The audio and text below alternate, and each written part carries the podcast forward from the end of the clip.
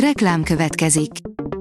Ezt a műsort a Vodafone Podcast Pioneer sokszínű tartalmakat népszerűsítő programja támogatta. Nekünk ez azért is fontos, mert így több adást készíthetünk. Vagyis többször okozhatunk nektek szép pillanatokat. Reklám hangzott el. A legfontosabb hírek lapszemléje következik. Alíz vagyok, a hírstart robot hangja.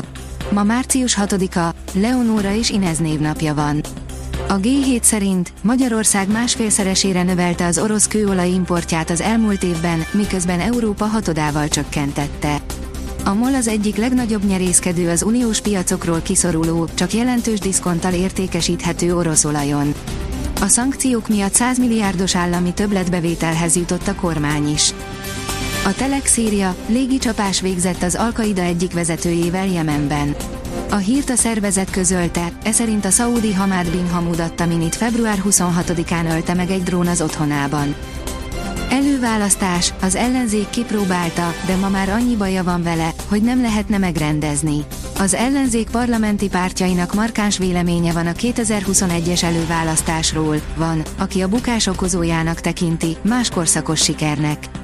A pártok válaszai alapján jelenleg semmi esély nem mutatkozik olyan széles körű előválasztásra, mint amilyen a másfél évvel ezelőtti volt. Körkérdést intéztünk a résztvevőkhöz, írja a 24.hu. A vezes írja, több tucat Simpson egy utánfutón Budapesten. A hétvége egyik legerősebb fotója egyértelműen az a külföldi rendszámos utánfutó, amelyet csurik pakoltak Simpsonokkal. A magyar mezőgazdaság írja, eljogosítvány, teherautójogsi 17 éves kortól, súlyos esetben EU-s szintű eltiltás, korszerűsítene az Európai Bizottság. Ha átmennek a bizottsági javaslatok, akkor plastikkártya helyett előbb-utóbb elég lesz egy telefonos applikáció, mint jogosítvány, aki pedig külföldön követel közlekedési szabálysértést, az nem bújhat ki a felelősségre vonás alól.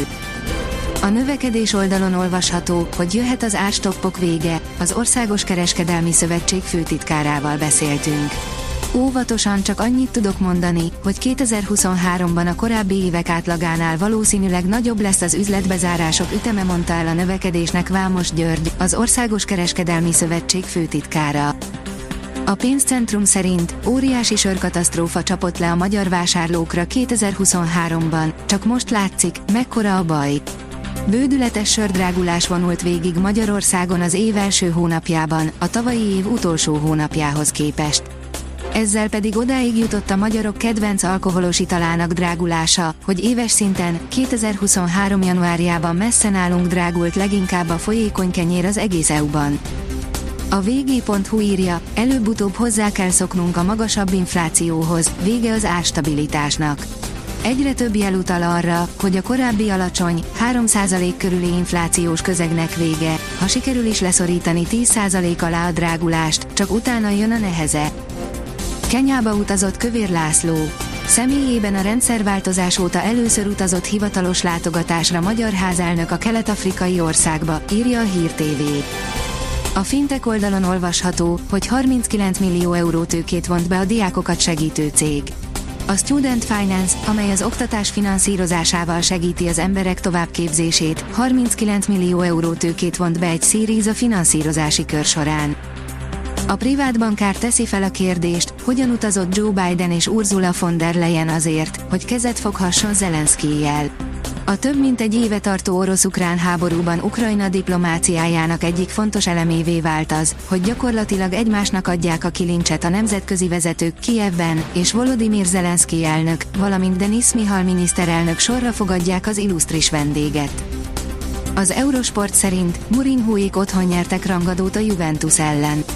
Az AS Róma hazai pályán egy 0 legyőzte a Juventust az olasz labdarúgó bajnokság 25. fordulójának vasárnapi rangadóján.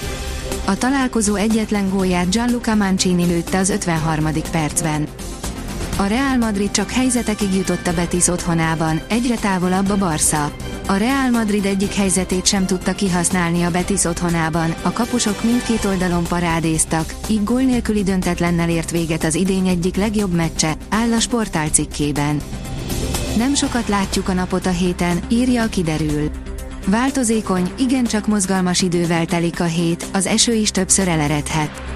Zömmel erősen felhős időre van kilátás, mindössze rövid időre bukkanhat elő a nap.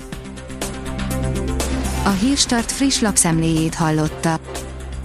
Ha még több hírt szeretne hallani, kérjük, látogassa meg a podcast.hírstart.hu oldalunkat, vagy keressen minket a Spotify csatornánkon, ahol kérjük, értékelje csatornánkat 5 csillagra. Az elhangzott hírek teljes terjedelemben elérhetőek weboldalunkon is. Köszönjük, hogy minket hallgatott!